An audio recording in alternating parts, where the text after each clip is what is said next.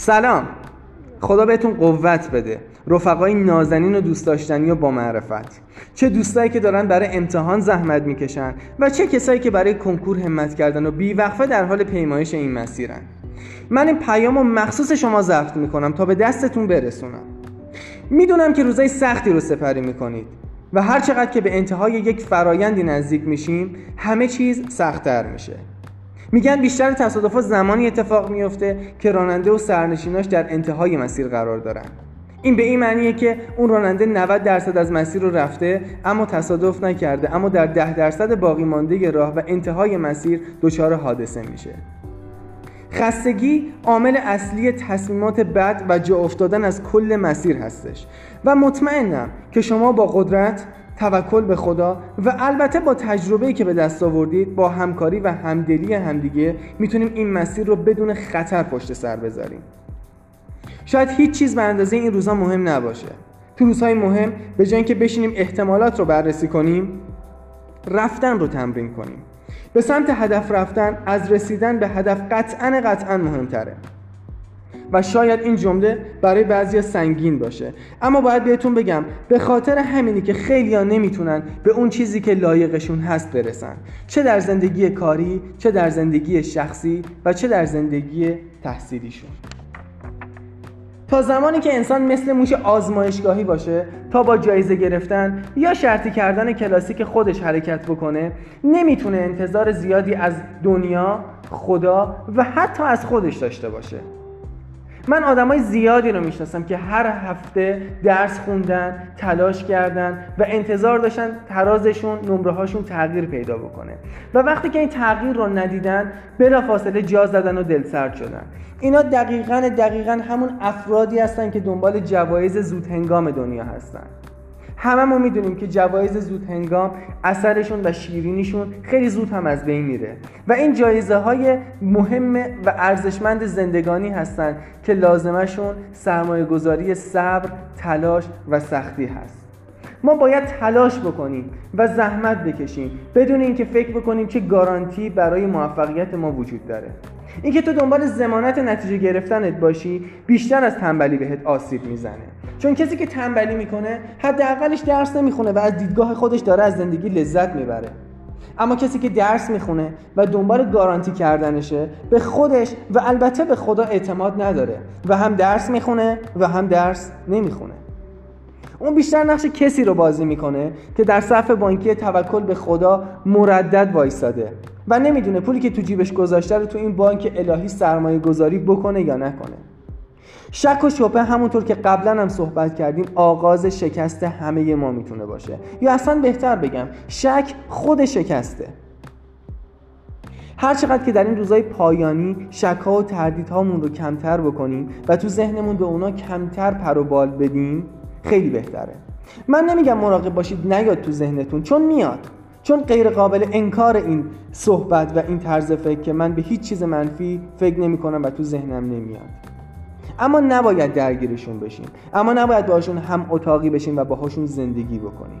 اون وقتی که می‌تونیم با آرامش بیشتری به درس و برنامه ها برسیم و اون وقتی که با آرامش بیشتر قدرت بیشتری داریم و در نتیجه بهینه تر درس می‌خونیم.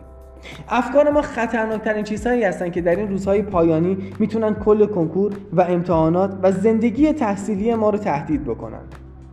پس خیلی خوشحال نباشید که خیلی فکر می‌کنید و خیلی دغدغه فکری دارید. اتفاقا ناراحت باشید. چون من میگم یک بار فکر کن و هزار بار اقدام کن اما بعضی ها هستن که یک بار هم اقدام نمی‌کنن ولی هزار بار به اون فکر می‌کنن. توی این روزها کمتر باید اندیشه کرد. چون اندیشه هایی که در این روزها به سراغ ما میان مبتنی بر ترس، شک و اجتنابه. مبتنی بر اینکه خب با این تلاش ها که دیگه نمیشه کاری کرد. و اینجاست که ترس میاد خودتون رو از خودتون دور می‌کنه. هیجاناتی که این روزا تجربه می‌کنید اگر منجر به رفتارهای شما بشه قطعا اتفاقای خوبی نمیافته و متحمل شکست میشین. پس سعی کنید بدون اینکه از احساسات و هیجاناتمون دوری کنیم اونها رو ببینیم ولی حواسمون باشه که فقط کودکان هستن که با هیجاناتشون رفتار می‌کنن و زندگی می‌کنن. هر وقت که ناراحت میشن جیغ می‌کشن و هر وقت که قصه دار میشن گریه می‌کنن.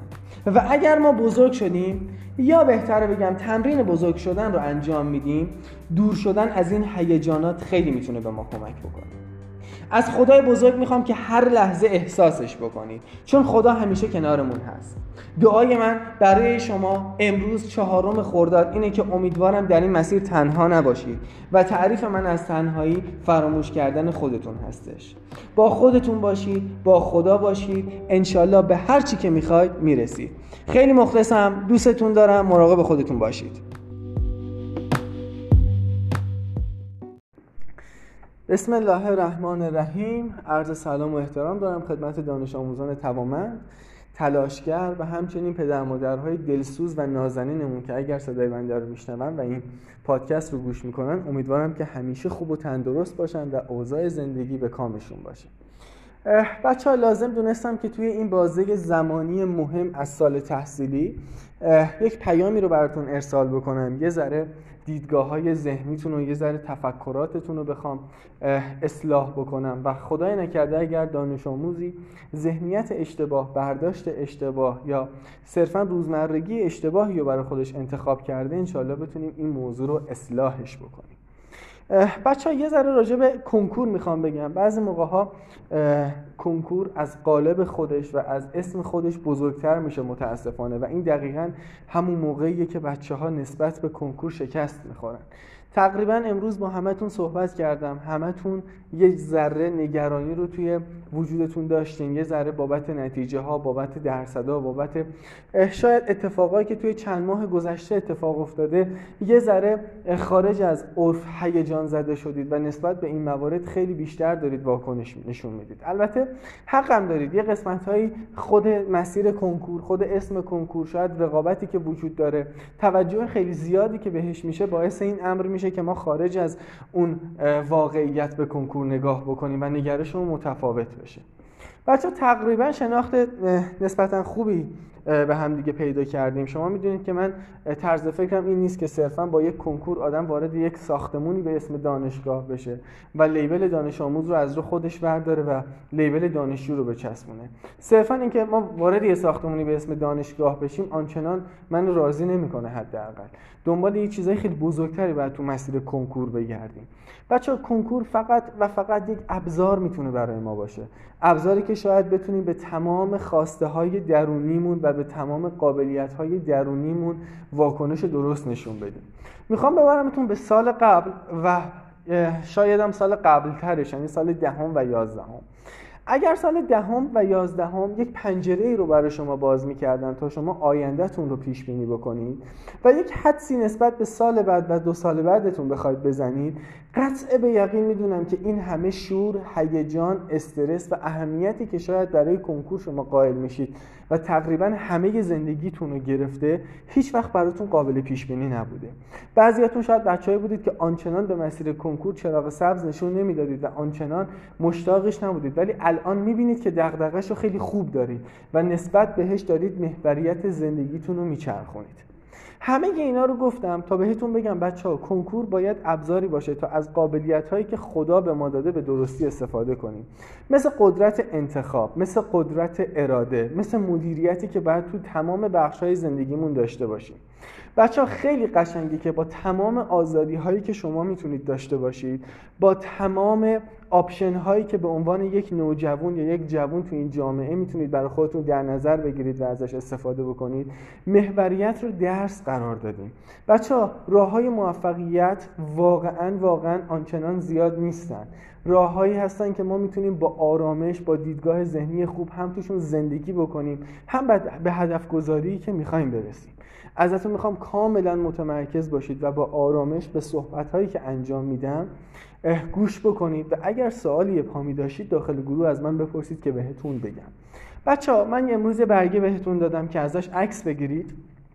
قرار دقیقا راجع به همون عکسه با هم دیگه صحبت بکنیم. و من پله پله به شما بگم که با چه ذهنیتی و با چه دیدگاهی قرار ما مسیر پروسه تابستونمون رو به اتمام برسونیم که آخرش بگیم آخرش یک تابستون رویایی خیلی خوب تو کنکور پشت سر گذاشتیم.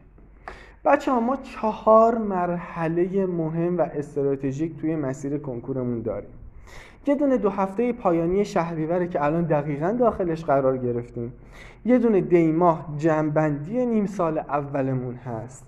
یه دونه فروردین ماه یا دوران طلایی نوروز هستش و آخرین گام هم دو هفته پایانی کنکور. سه مرحله اول یعنی شهریور دی و فروردینی که خدمتتون عرض کردم قراره که جهش های علمی ما و تغییرهای چشمگیر ما دقیقا توی همین بازه های زمانی به وجود بیان و شکل بگیرن. یعنی من دانش آموز یک حجم مبحثی رو خوندم با کلاس جلو اومدم با ریتم آموزشی که حالا به هر ترتیب یا به صورت کلاس آنلاینه یا آفلاینه یا به صورت جزوه و درس داره جلو میره همراه شدم. دقیقا توی این بازه های زمانی که کلاس ها استوب میشن آموزش من دست نگه میداره تا من خودم رو بهش نزدیک بکنم باید اون اتفاق ویژه باید اون رشد چشمگیره رو رقم بزنم. بچه ها خیلی ها خیلی ها خیلی ها متاسفانه اعتماد به نفس اینو ندارن که از مبحثی که خوندن بگذرن. یا خیلی از بچه ها که امروز صحبت کردن میگن آقای نکالیان ما هیچ وقت نمی‌تونیم نسبت به این مبحث مسلط شیم. خوندیم ما ولی هنوز نیاز داریم دوره بکنیم. این فهمیدم ولی تستاشو نمی‌دونم چرا نمی‌تونم بزنم. یا تیپ بندی های مختلف سال هایی که این شکلی شما دارید. قرار یک بار برای همیشه این ابهامات رو برطرف بکنیم و ببینیم چه مسیری قرار اتفاق بیفته. تا من دانش آموز از لحظه ای که معلم به بسم الله رو سر کلاس میگه تا یک مبحث جدید رو تدریس بکنه تا موقعی که قرار به درصد کنکور من یعنی مهارت آزمون من تبدیل بشه چه مسیر و چه روندی رو من باید طی بکنم؟ بچه ها امروز 22 شهریور 1400 قرار فقط این مسئله رو با هم دیگه بررسی بکنیم یک نظم و ترتیب خوب به درس خوندنمون بدیم و مشخص بکنیم که توی این 14 روز با چه دیدگاهی و با چه طرز فکری ما باید درس رو جمع بکنیم و مرور بکنیم. خودتون می‌دونید تا تقریبا سوم مهر ماه که سال تحصیلی بخواد به صورت جدی شروع بشه ما آف آفیم هیچ کلاسی برگزار نمیشه. همه دست نگه داشتن تا ما خودمون رو بهشون برسونیم. کلاس استاد تکلیف هیچ چیز دیگه ای وجود نداره. بچه ها ازتون می‌خوام که با آرامش با ذهنیت درست و با حس خوب نسبت به درس واکنش بدید و هیجاناتتون سلیقتون و اون دیدگاه خودتون رو توی خوندن یا نخوندن یک درس لحاظ نکنید. بچه ها جنگ انسان توی رسیدن به موفقیتاش جنگ تونستن و نتونستن نبوده هیچ وقت. جنگ خواستن و نخواستن بوده. جنگ انتخاب کردن و انتخاب نکردن بوده. جنگ اراده داشتن و اراده نداشتنه. بنابراین ازتون می‌خوام ذهنتون رو نسبت به همه درسایی که چه دوستش دارین چه بدتون میاد پاک بکنید و به همه درسا یک نگاه ابزاری داشته باشید. مثل تعمیرکاری که شاید می‌خواد یک وسیله رو تعمیر بکنه. آچار پیشگوشتی انبرده است براش حکم ابزار رو داره. قرار نیست نسبت به اونا دلبستگی داشته باشه و هر کدوم از اینها قرار کاربرد خاص خودشون رو داشته باشن. بچه ما برای اینکه یک درس رو از صفر تا صد برسونیم اولین گامی که بهش نیاز داریم همینجوری که داخل اون عکس می‌بینید گام یک گام آموزش هستش. بچه ها هر چیزی که یک دیدگاه کلی یک شمای کلی از مطلب مبحث و مواردی که ما می‌خوایم یاد بگیریم به ما بده اسمش میشه آموزش. آموزش ممکنه در های مختلفی اتفاق بیفته. مثل عزیزانی که دارن کلاس آنلاین شرکت می‌کنن دوستان نازنینی که ممکنه خودشون کلاس های بیرون ثبت نام کرده باشن. اون دسته از دانش آموزایی که کلاس گریزن و با درسنامه و با خوندن کتاب درسی و به صورت خودآموز بودن می‌خوان این اطلاعات رو به دست بیارن. تمام این ابزارها ابزارهای آموزشن بچه ها چه ما دوست داشته باشیم چه دوست نداشته باشیم صرف این که من فقط سر کلاس بشینم حرفای معلم رو گوش کنم جزوه رو بخونم فقط تو بهترین حالت ممکنه 20 درصد از درصد کنکور من رو به من تضمین کنه. یک بار دیگه این کلمه رو تاکید می‌کنم. ممکنه در خوشبینانه ترین حالت ممکن این کار رو انجام بده. بچه آموزش درصد کمی رو قراره برای ما به وجود بیاره. اما همین درصد کم اگر وجود نداشته باشه فاصله 20 درصد تا 80 درصد هم هیچ وقت محقق نمیشه. ازتون می‌خوام یک دقیقه چشماتون رو ببندید. و تخیل بکنید این چیزی که ازتون می‌خوام. تصور کنید یک پازل کاملا بزرگ بزرگ توی ذهنتون وجود داره. روی یک دیواری نقش بسته. تمام تیکه های این پازل مثل یک مکعب های توخالی هستن.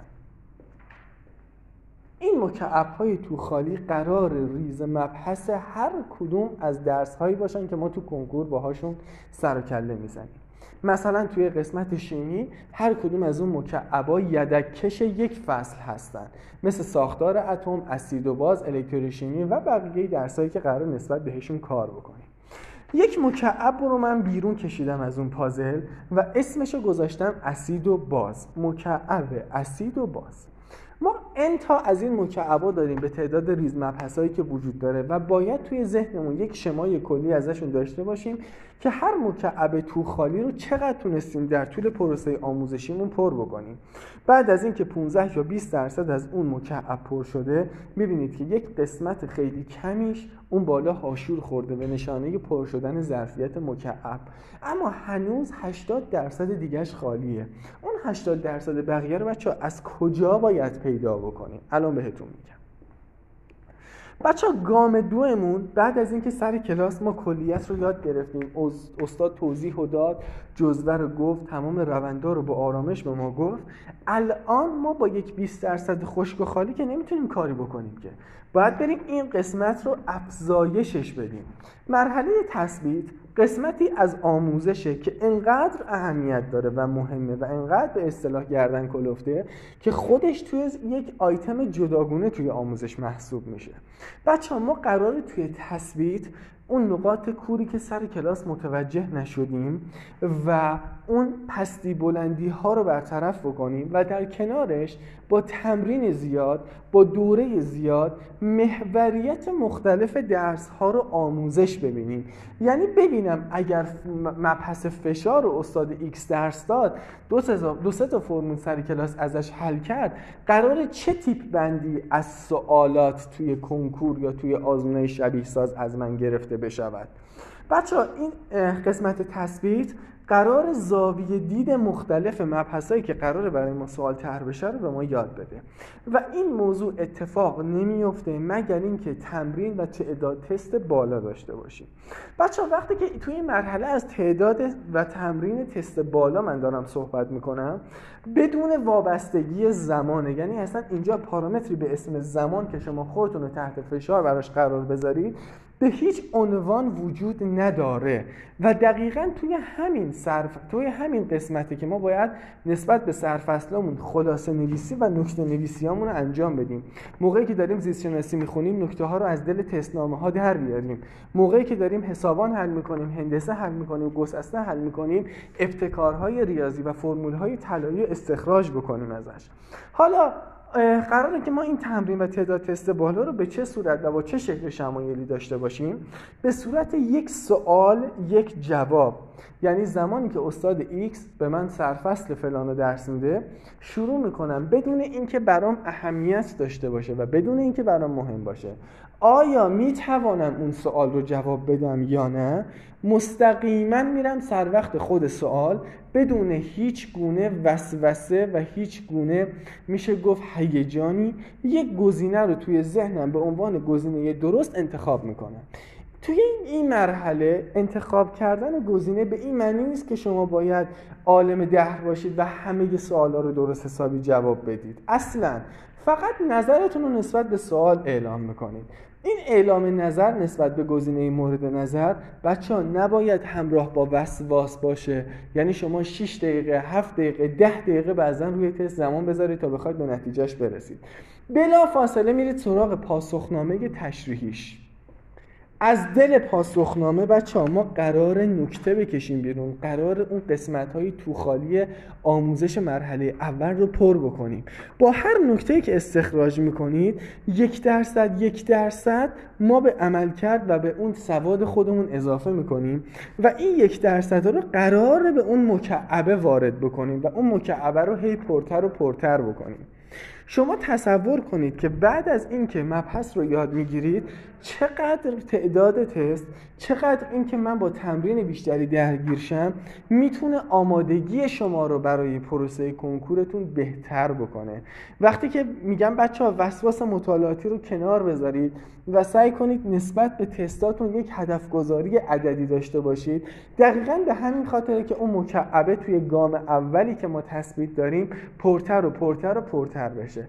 حالا این مکعبه رو می‌خوام براتون بازش بکنم که چیه. درسنامه کلی آموزشی ما همون مکعب است. برای یک دانش آموزی ممکنه توی درس زیست شناسی کتابش باشه. ممکنه برای دانش آموز برای فیزیکش جزوه استاد باشه. برای یک فرد دیگه ای ممکنه یک دفتر جداگونه باشه که خودش شروع کرده به درسنامه نویسی و نکته نویسی و این به عنوان درسنامه اصلی ما توی هر درس داره استفاده میشه. تصور کنید توی گام اول که داریم مرور داریم تثبیت رو انجام میدیم ممکنه چهل درصد ما توانایی و یادگیری و پر کردن این مکعب رو داشته باشیم. توی مرحله بعدی که دی ماه ممکنه 70 درصد بشه این توانایی و پر کردن مکعب توی نوروز که مرحله سومه ممکنه به 100 درصد نزدیک بشه. بچه ها همینجا براتون جا انداختم که چقدر مرور زیاد می‌تونه به تثبیت یک درس می‌تونه به اعتماد به نفس ما توی یک درس کمک بکنه. چون من هی یه درسنامه ای دارم که هر سری دارم پربارتر و پربارترش می‌کنم هی نکات قشنگتری دارم بهش وارد می‌کنم و هی دارم خودم رو نسبت به تیپ بندی های مختلف سوالا آماده تر و آماده تر می‌کنم. اینجاست که میگم بچه ها زمانی که ما توی دوران جنبندی مرور درس رو داریم چقدر می‌تونه جهش علمی اتفاق بیفته؟ چقدر می‌تونیم نکات بیشتری رو برای هر درس یاد بگیریم؟ بچه ها گام یک و گام دو جزء مراحل اصلی آموزش ما هست. یعنی بیشتر زمانی که ما داریم توی پروسه یادگیری صرف می‌کنیم توی مرحله یک و دوه. البته به اشتباه این اتفاق میفته گهگاهی. صادقانه بخوام بهتون بگم بیشتر پولی هم که داریم هزینه می‌کنیم در طی سال تحصیلی و پروسه کنکورمون برای مرحله یک, یک و دوه. پول میدیم کلاس ثبت نام می‌کنیم پول میدیم همایش ثبت نام می‌کنیم پول میدیم کتاب می‌خریم. دقیقا همه اینا توی مرحله یک و دو خلاصه میشه. و خیلی جالبه بدونید که بچه ها 70 درصد از بچه های تجربی توی مرحله یک و دو مشترکن. 80 درصد 90 درصد از بچه های ریاضی توی مرحله یک و دو مشترکن. وقتی که از این درصد رو حرف می‌زنم منظورم اون دسته از بچه هایی نیست که سیاهی لشکرن یا کنکور نمیدن یا به نتیجه نمی‌رسه کارشون. منظورم بچه های جدی و مصمم دقیقا مثل خودتونه. پس چه اتفاقی میفته که 70 درصد از بچه ها تا اینجا یه مسیر مشترک و جلو میان و نتیجه هاشون متفاوت میشه؟ از طراز 4200 ما توی قلمچی ها می‌بینیم تا 6000 7000 شما تصور کنید کلاس خودتون رو. این نفر سر یک کلاسید با زبان مشترک با استاد مشترک با منابع مشترک با بعضا مشاور مشترک.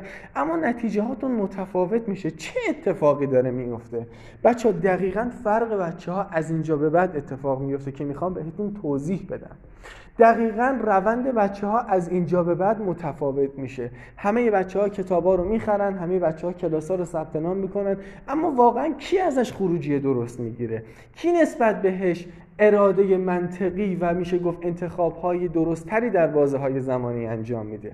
شما تصور کنید عالم آدم که می‌دونن که مثلا کتاب شیمی خیلی سبز یا مبتکران کتاب مبتکران یا خیلی سبز ولی درس شیمی خیلی خوبه. همه هم میرن می‌خرن. اما واقعا چند درصد از بچههایی که این کتابا رو به عنوان کتاب خوب می‌شناسن میرن اینا رو کار می‌کنن شیمی می‌تونن درصد قابل قبول بزنن. سوال اصلی دقیقا همینجاست. میگن استاد X خیلی خوبه. واقعا چند درصد از بچههایی که توی این کلاس ها شرکت می‌کنن می‌تونن خروجی خوب بگیرن. بچه ها دقیقا از اینجا به بعد قرار فرق ماجرا رو من براتون تعریف کنم و بگم چه اتفاقی قراره بیفته. بچه ها گام سهمون مسیر عصبیه. جایی که بچه ها تمییز پیدا می‌کنن نسبت به هم دیگه. وقتی که میگم مسیر عصبی ممکنه تو ذهنتون بیاد که مربوط به روحیه واکنش آدم نسبت به وقایع مختلف اون حس و حال آدم. اصلا اصلا این سمت و سو نرید. بحثمون کاملا آموزشی و کاملا بر اساس منطق و الگوهایی است که قبلا بچه ها پیش رفتن و ما نسبت بهش نتیجه گرفتیم. مسیر عصبی رو به شخصه مهمترین عامل توی یک پیشرفت دانش آموز می‌دونم و الان کامل براتون بازشون بازش می‌کنم و بدونید که چقدر می‌تونه اثر بخشی خوب تو سیستم داشته باشه. بچه ها مسیر عصبی رو با یک مثال خیلی ساده می‌تونم براتون باز کنم و بشکافمش. یک شما تصور کنید فردی که تازه رفته کلاس رانندگی و می‌خواد رانندگی یاد بگیره. این فرد وقتی که پیش مربیش میشینه مربی بهش آموزش میده که به ترتیب موقع نشستن شما توی ماشین چه مراحلی رو شما باید چک بکنی. اول صندلیه بعد آینه است بعد کمربنده بعد ماشین رو خلاص کنید بعد استارت بزنید و بقیه این ماجرا. شما زمانی که ببینید یک فرد تازه آموزش دیده زمانی که می‌خواد پشت فرمون بشینه خیلی دست پاچه مثل یک ربات اون کارا رو انجام میده و انگار صدای مربی تو مغزش اکو میشه و به اون ترتیب و به اون الگو می‌خواد کار رو پیش ببره و انجام بده. اما همون فرد فرد دست پاچه یا رانندگی که تازه داره آموزش می‌بینه بعد از یک سال شما رانندگیشو می‌بینید می‌بینید دیگه با دو دست فرمون رو نمی‌گیره با یک دست نشسته با یه دستش هم موبایلش رو چک می‌کنه خوراکی هم همزمان می‌خوره با بغل دستی صحبت می‌کنه موزیک هم تو ماشین پخش شده. چه اتفاقی افتاد؟ اولش میترسید رانندگی کنه الان دقیقا می‌دونه که کی ترمز کنه و ماشین تو چه فاصله ای وایسه. اینجا دقیقا مسیر عصبی رانندگی برای اون فرد شکل گرفته. یعنی یک کار بدیهی شده براش. یه مثال ساده تر براتون بزنم. شما تو اتاق خوابتون نشستین به یک بار اراده می‌کنید که برم سر یخچال یه لیوان آب بخورم بیام. نزدیک در میشید بدون اینکه اصلا به این موضوع فکر کنید دستتون ناخداگاه بالا میاد برای باز شدن دستگیره. مغز شما اصلا دستور نگرفته بود که در رو باز کنه اما این موضوع از پیشفرض تعیین شده بود داخلش. همین مثال رو می‌خوام ببرم تو پروسه آموزشی و تو پروسه درس خوندنمون.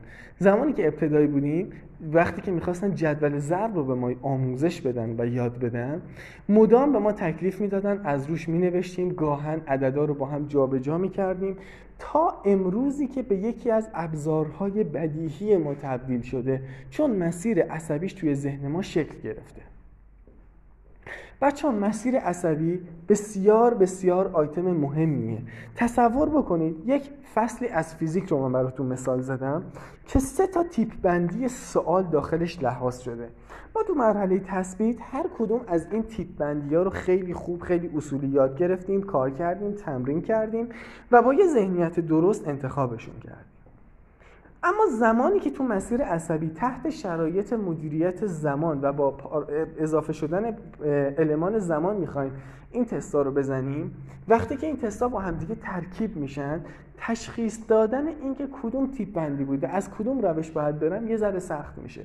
این همون نقطه که میگه آقای نکوکاریان ببخشید من اینو خوب یاد گرفته بودم نمی‌دونم سر امتحان چرا خراب شد.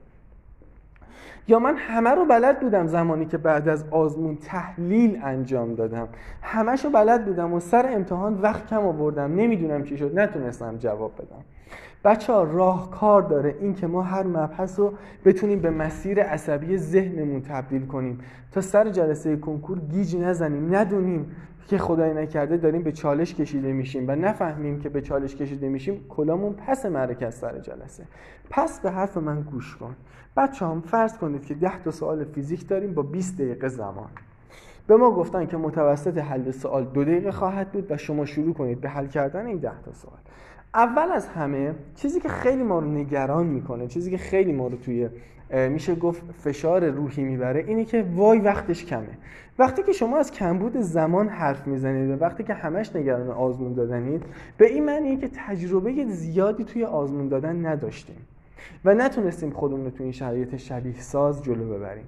دانش آموز حرفه‌ای توی این زمانی که براش تعیین کردن در گام اول شروع می‌کنه به اسکن کردن سوالات با چشمش. یعنی سوالا رو که نگاه می‌کنه یه تصویرسازی ذهنی می‌کنه که راه حل پیشنهادی و راه حل درست برای حل این سوال چی می‌تونه باشه. راه حل تو ذهنش تخیل می‌کنه تصور می‌کنه و تخمین می‌زنه که چند دقیقه زمان نیاز دارم که بخوام این سوال رو حل بکنم. آیا توی دو دقیقه ارزش جواب دادن رو داره؟ آیا اصلا توی دو دقیقه حل میشه یا نمیشه؟ بچه ما قبلا راجع به موضوع صحبت کردیم. قرار ما بهینه آزمون دادن و بهینه درس خوندن رو تجربه بکنیم.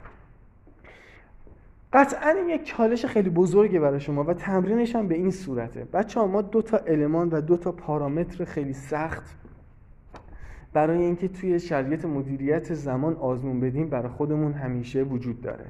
یه قسمت فشار تعداد سواله که ما باید یه سری تعداد سوال حل بکنیم.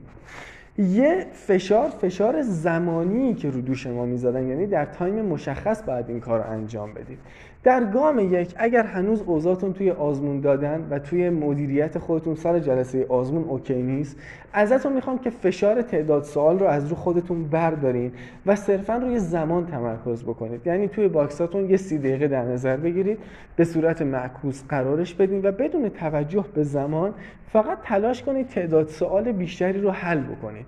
تصور کنید شما توی سی دقیقه می‌تونید مثلا 15 تا یا 20 تا سوال ریاضی حل بکنید. این 20 تا سوال میشه میزان توانایی شما توی 30 دقیقه. حالا در گام بعدی وقتی که این تکرار تمرین زیاد اتفاق افتاد ازتون می‌خوام که فشار تعداد سوال هم رو خودتون بذارید. یعنی الان من می‌دونم که زورم توی ریاضی توی شیمی توی فیزیک به چند تا سوال در چه زمانی می‌رسه. 20 تا سوال رو در نظر می‌گیرم به عنوان هدف گذاری یه مثبت منفی دو هم جلوش می‌ذارم. یعنی یا ممکنه بشه 22 تا سوال یا ممکنه بشه 18 تا سوال. این سیاست و این مدیریت رو سختی سوالا برای ما تعیین می‌کنه. ممکنه یه کنکوری مثل 1399 شیمیش به ما اجازه نده به هدف گذاریمون برسیم. یا ریاضی 1400 ممکنه از توی آزمون مثل کنکور سال 98 خیلی خوب این هدف گذاری ها بشینه. بچه ها می‌دونید که مهارت مدیریت زمان نیاز به زمان و تکرار و تمرین داره و همینجوری که ما جدول ضرب رو تکرار کردیم و به یه ذهنیت درست رسیدیم می‌تونیم این کار رو رقم بزنیم. گام چهار مرور و جنبندیه که خودش یک داستان کاملا متفاوت داره. مرور کردن و جنبندی کردن یکی از پارامترهای اساسی و مهم و تاثیرگذار کورسه کنکور ماست که اونو جداگونه کارگاه براتون می‌زنم بهتون توضیح میدم. فقط ازتون می‌خوام توی این مدتی که بدون بدون کلاس داریم پیش میریم و بدون هیچ دغدغه‌ای داریم مسیر رو جلو میریم. ببینید توی هر درس تو کدوم یکی از این مراحل گیر کردیم و تو کدومش نیاز به اجرا داریم. اگر تو مرحله آموزش هستیم فیلم های آموزشی. اگر تو مرحله تثبیت هستیم نکته برداری و از اول خوندن درس ها اگر در قسمت مسیر عصبی هستیم که قالب بچه ها تو این پروسن راه و روشش رو بهتون گفتم. امیدوارم که خیلی خوب و درجه یک این مسیر رو پیش بریم و یک چهارده روز طوفانی رو با هم پشت سر بذاریم. اگر سوالی مشکلی هست بفرمایید. امیدوارم که بهترین روزهای زندگیتون در انتظارتون باشه. مخلصم خدا نگهدار. بسم الله الرحمن الرحیم. عرض سلام و احترام دارم خدمت شما. دانش آموزای توانمند تلاشگر برادرها و رفقای دوست داشتنی خودم.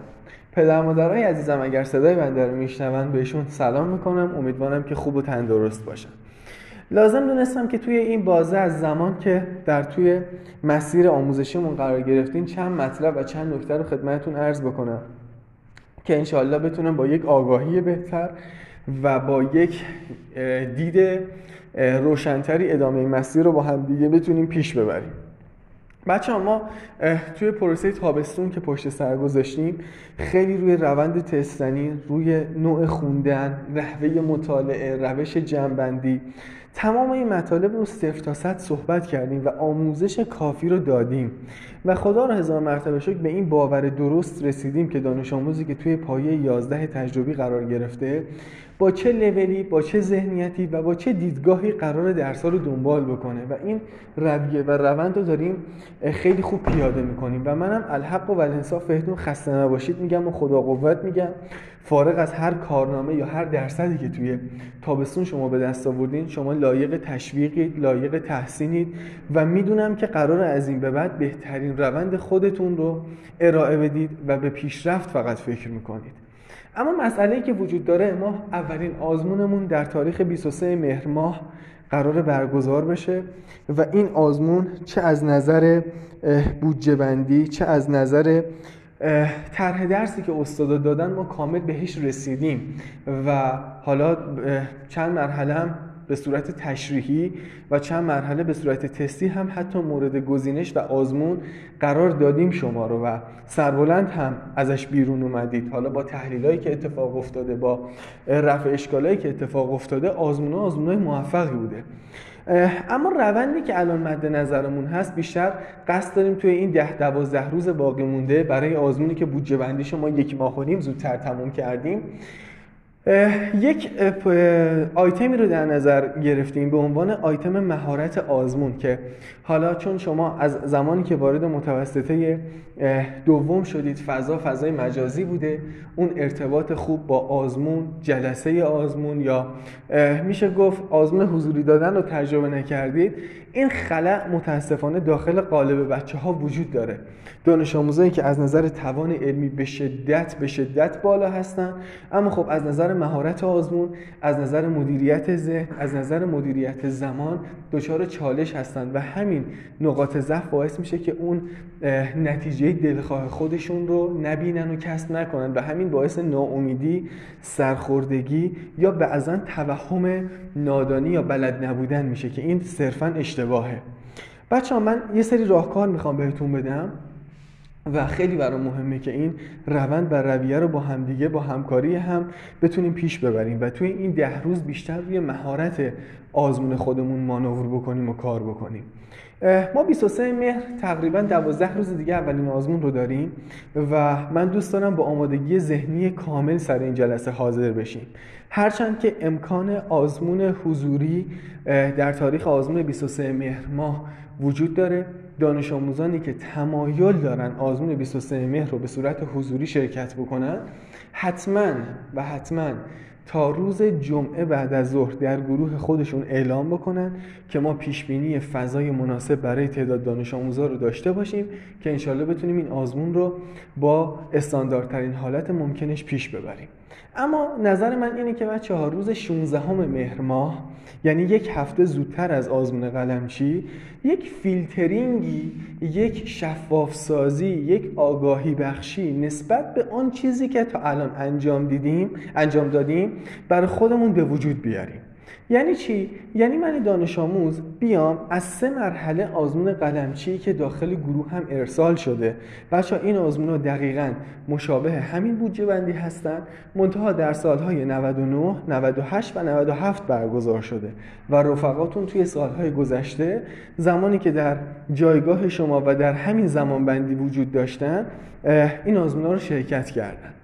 ازتون می‌خوام که 16 مهر ماه آزمون سال گذشته رو تحت عنوان آزمون شبیه ساز خودمون تو خونه امتحان بگیریم. بچه ها اگر بتونید نسخه شو یعنی نسخه PDF رو پرینت بکنید و به صورت چاپی یا به صورت دفترچه این آزمون رو از خودتون امتحان بگیرید خیلی شرایط بهتر میشه و خیلی استانداردتر میشه. شروع آزمون رو زمان بندیش رو لطفا رعایت بکنید. استارت آزمون رو یا ساعت هفت نیم صبح یا ساعت هشت صبح در نظر بگیرید. شروع کنید بدون اینکه قضاوتی داشته باشید بدون اینکه براتون اهمیت داشته باشه سوالا رو حل کنید. ولی لطفا به زمانش پایبند باشید و به نتیجه و به درصدش اصلا اهمیت ندید. دوست دارم یک هفته زودتر یک شفاف سازی اتفاق بیفته و یک واقعیتی از خودمون رو ببینیم. بچه این واقعیت خیلی می‌تونه به ما کمک بکنه. ممکنه بعضی از درس ها رو توهم فراموش کردن داشته باشیم. یا بعضا پیش میاد یا میشنوم که دانش آموزی احساس می‌کنه یک درسی رو خیلی خوب بلده و دیگه باهاش کاری نداره.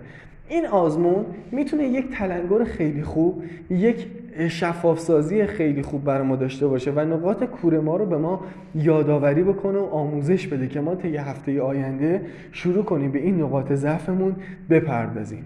پس قرار شد که 16 مهر ماه همه با هم آزمون سال گذشته رو که داخل گروه ارسال شده حل بکنیم.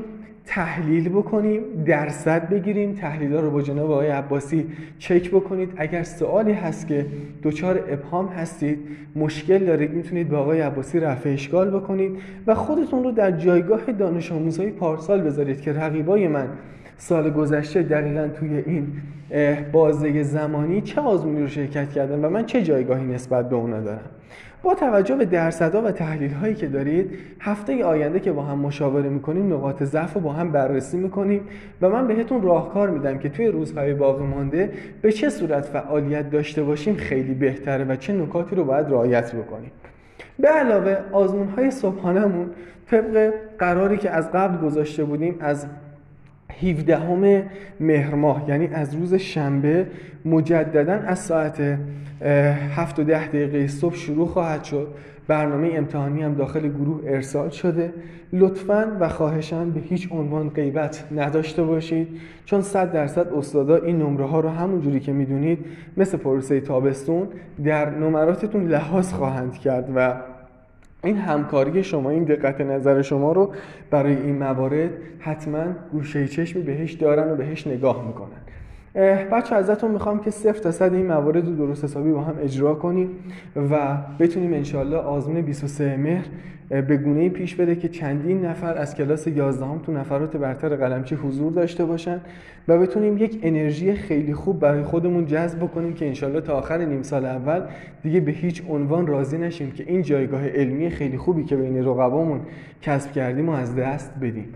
اگر سوالی داشتین موضوعی پیش اومده بود که دچار ابهام بودین داخل گروه بفرستین. بنده و جناب آقای عباسی در خدمتتون هستیم.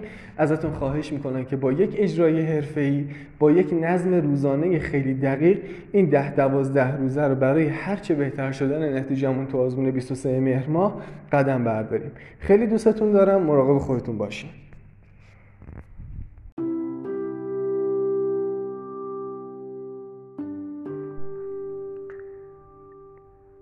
آیدا جان من خیلی چیزا رو به تو مدیونم.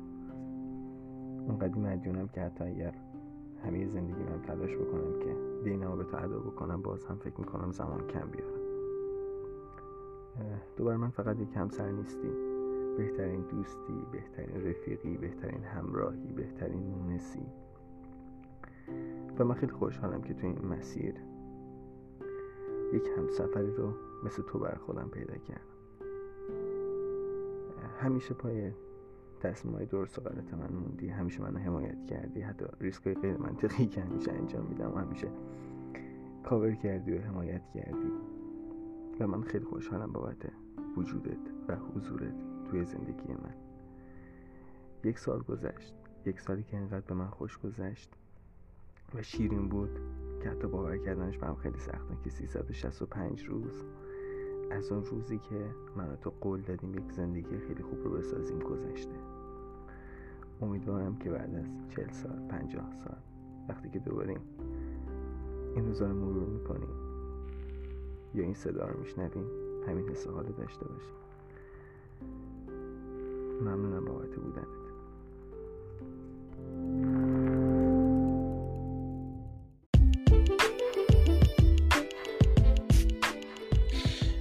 بسم الله الرحمن الرحیم. عرض سلام و احترام خدمت دانش آموزان عزیز پدر مادرهای نازنین. امیدوارم خوب و تندرست باشین. با توجه به برگزاری کنکور دیما بسیاری از بچه ها سوال های متفاوتی داشتن و یه مقدار این روند ابهام برانگیز منو مجاب کرد که این فایل صوتی رو ضبط بکنم و یک توضیح اجمالی و کلی راجع به روند کنکور دیما و تیرماه خدمت بچه ها عرض بکنم. چون توی دفترچه توضیحاتی که توی سازمان سنجش درد شده توضیحات قابل هضم و شیوا و شفافی بیان نشده که خود بچه ها هم بتونن یک تشخیص خوب توی این سیستم داشته باشن.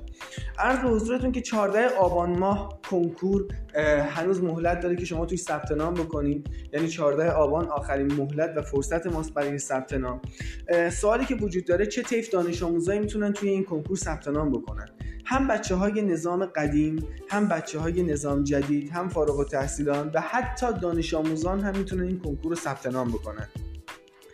ثبت نام توی این آزمون به این منزله به این منزله نیست که شما نمی‌تونید کنکور تیر ماه رو شرکت بکنید. هم می‌تونید کنکور دی رو بدید هم کنکور تیر ماه. یا فردی می‌تونه تصمیم بگیره که کنکور دی رو بده ولی کنکور تیر رو شرکت نکنه. به هیچ عنوان هیچ اجباری برای شرکت در دو کنکور وجود نداره و هیچ محرومیتی هم وجود نداره. ولی پیشنهادی که میدم حتما بچه های دوازدهم کنکور دی ماه رو شرکت بکنن. نه به دیدگاه اینکه نتیجه بگیرن یا خودشون رو مقایسه بکنن فقط با این تفکر که برن یک مرحله آزمون آزمایشی تجربه بکنن و به هیچ عنوان استراتژی کنکور تیر ماه خودشون رو دستخوش تغییرات نکنن. آزمون کی برگزار میشه؟ آزمون 29 و 30 دی ماه برگزار میشه.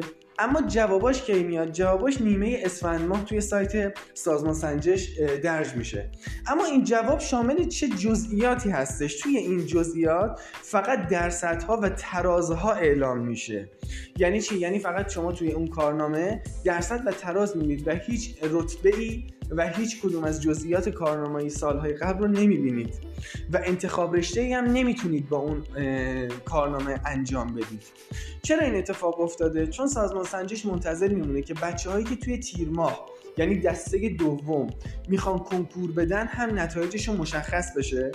سپس تمام نمرات نهایی و کتبی که باید اعمال بشه رو خب به کارنامه اضافه می‌کنه و یک همسانسازی و یک میشه گفت یکسانسازی انجام میده نسبت به ورودی هایی که توی کارنامه وجود داره. یعنی درصدها و نمرات کتبی نهایی که وجود داره. چون امسال گفتن که 100 در... که 100 درصد تاثیر 40 درصدی قطعی نمرات نهایی رو ما داریم داخل ثبت نام کنکورمون. بعد از اینکه نمرات تاثیر داده شد طی اون همسانسازی یک کارنامه به شما میدن که شما مرداد ماه می‌تونید با اون عرض به حضور شما انتخاب رشته بکنید. پس تا به این لحظه ما به این نتیجه رسیدیم که ما دوبار کنکور در سال داریم ولی فقط یک بار پذیرش برای ما اتفاق میفته کنکور دیما تا دو سال اعتبار داره و دو تا دو سال می‌تونید با این رتبه شما انتخاب رشته بکنید. اما سوال دیگه هم که خیلی متداوله بحث ترمیم معدل هستش.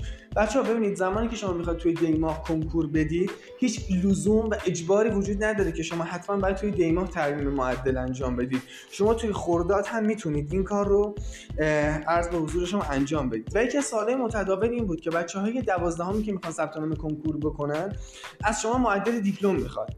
خب یقینا این معدل دیپلم هنوز به وجود نیومده. ما کی قراره این معدل رو بگیریم؟ توی خرداد